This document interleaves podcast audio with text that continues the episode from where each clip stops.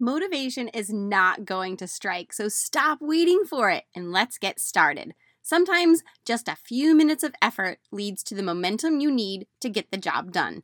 This Saturday episode is meant to be your jumpstart to get the ball rolling. You can stop at five minutes or you can keep on going. But either way, grab your donation bag and amaze yourself at what you're going to get done in five minutes. We serve a God of abundance yet you're still living paycheck to paycheck. We serve a God of order, yet your house always seems to be a mess. You feel unappreciated and overwhelmed just trying to keep up.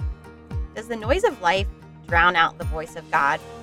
Hi, my name is Gina Morton, a Catholic wife, mom, and declutter coach.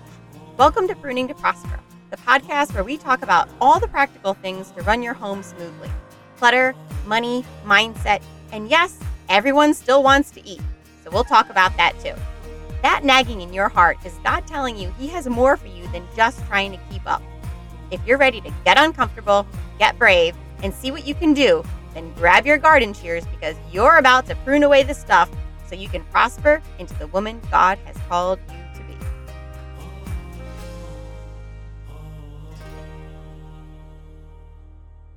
Good morning, everyone, and welcome back to a Saturday morning five minute declutter with me. I'm your host, Gina Morton, and today we are continuing in your laundry room or the area in your home where you have a washer and dryer. If you don't have this area, then just pick something else and let's get started.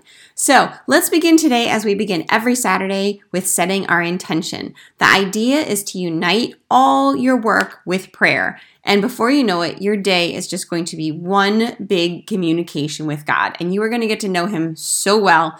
And you are going to really be able to identify His voice among all the chatter that's being thrown at you. Um, because the you know it's just like knowing your best friend's voice or your child's voice like even when it's a room full of crowded people and a 50 kids when you hear your child yell mommy or you hear your best friend yell your name, you know instantly who they are. And when you get to know God, that's what you're going to find out is that you're going to know his voice better than any other.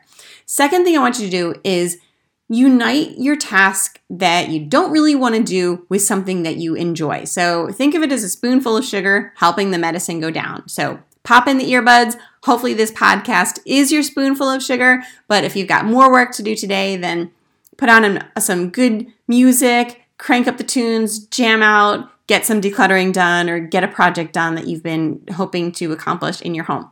Lastly, what are you going to treat yourself to at the end of all this? It could be a quick little cup of coffee, but really the whole point of creating these homes that we find to be peaceful and calming and decluttered and getting out of debt and having the money flow in and flow out and routines all of it is so that we can actually enjoy it. So take the time today to actually enjoy something in your house or in your life or something that you always feel like, I don't have time to enjoy that. Do it. All right, five minutes on the clock. Let's get started. So today, if you head over to your laundry room or again where your washer and dryer are, last week we got rid of all the ironing stuff and the actual laundry soaps that you weren't using and the different sprays and all that. If you still need to t- um, do a little bit of those tasks, then go ahead and do that. But otherwise, what I want you to do is just look at all the other stuff. Hopefully, these rooms are not huge. So you can look at what's on the floor, what's on the shelves, what's on the top of your machines, what's hanging on the wall, you know, just like take a good look at your space where you do laundry and just think how can I clean this up?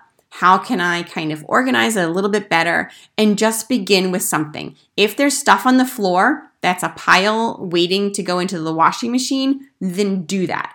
Get it in there. If there's something in the washing machine, get it in the dryer. If it needs to get hung up outside or on a rack, get it done. Okay.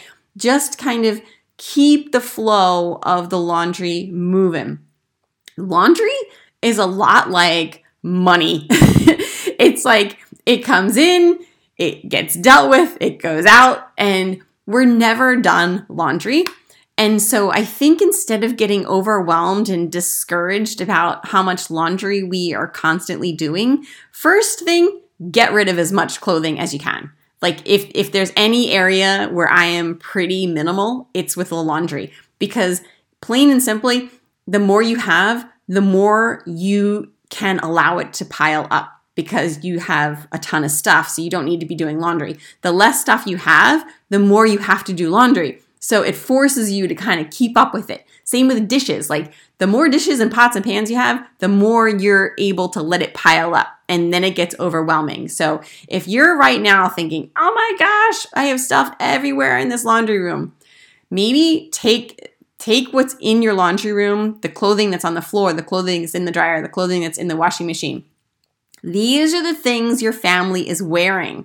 So, my recommendation is always go to the bedrooms, go to the closets, go to the drawers. What's still in there? Because that's the stuff that no one is wearing. So that's where you begin decluttering. You begin with the stuff that they're not wearing. Okay. But anyway, I want you to just focus on this area of your home today and do the next right thing. You know, pick up the laundry, get it done, switch it, kind of move it through, get it folded, get it put away. Um, personally, when I fold laundry, I never put it back into the baskets. Today, I mean, God bless my husband. He tries to help me. But when I'm not home and they fold the laundry, they put it back into the baskets in like little piles within the basket. But here's what happens people start digging through that basket, and within like a few hours, it's a big jumbled mess of I don't know whose stuff is whose. So I always either put it right onto the, like, I'll put a pile onto each child's bed and it's their responsibility to put it away, or I make piles in my hallway upstairs with each kid. And it's very clear and obvious this is your pile, this is your pile down the row. And when they get home from school, I'll say, hey, go upstairs, get your pile, put it away, come down for snacks. Okay. It's super easy. And the less stuff they have in their drawers, the easier it is for them to put the clothing back away. So, anyway, that's that. But let's take another look at like the shelves up above. If you have pictures, if you have just you know random socks that you've decided that um, you've hung onto them long enough and you can't find the mate, go ahead, get rid of them. If you have you know just tchotchkes, you know dried flowers, and they're just getting dusty take a good, honest look at all that stuff, you guys, and just clear it all out and then start adding stuff back in that brings you joy. You know, maybe you want to have some really fun pictures of your kids. Maybe you want to have just like some cute inspirational signs about laundry, like wash, dry, repeat, or something silly that makes you laugh when you go in there. Maybe you want your laundry room to be um, an area that just smells really good. I think I've mentioned before that I'm into these um, these jars of oil, and then you put the sticks in them, and it kind of diffuses the scent.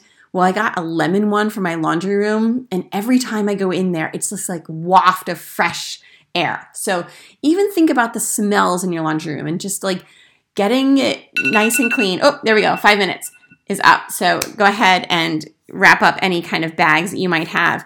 But um, we're going to be finished up now for the laundry room and laundry supplies. Next week, we're going to move on to different things. So just look around what's on top of the machines, what's on top of the shelves, what's on the floor, handle each thing, see what you can get done in another maybe five minutes. Maybe you set an hour today to get this done.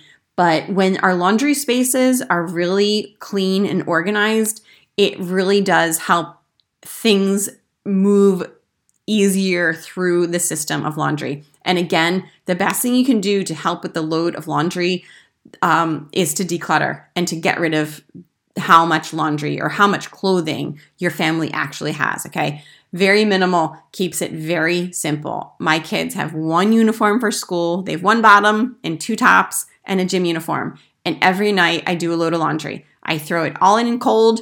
When they wake up in the morning, they pull it out of the dryer. It is so simple and it just leaves me a few little items that I have to fold, and then I do sheets and towels and different things throughout the week. But um, it's a really simple process, and we never really have laundry that piles up. Okay, so anyway, declutter, declutter, declutter. It makes life so much easier, especially in the laundry area. Have a great day. I'll see you on Wednesday. Take care.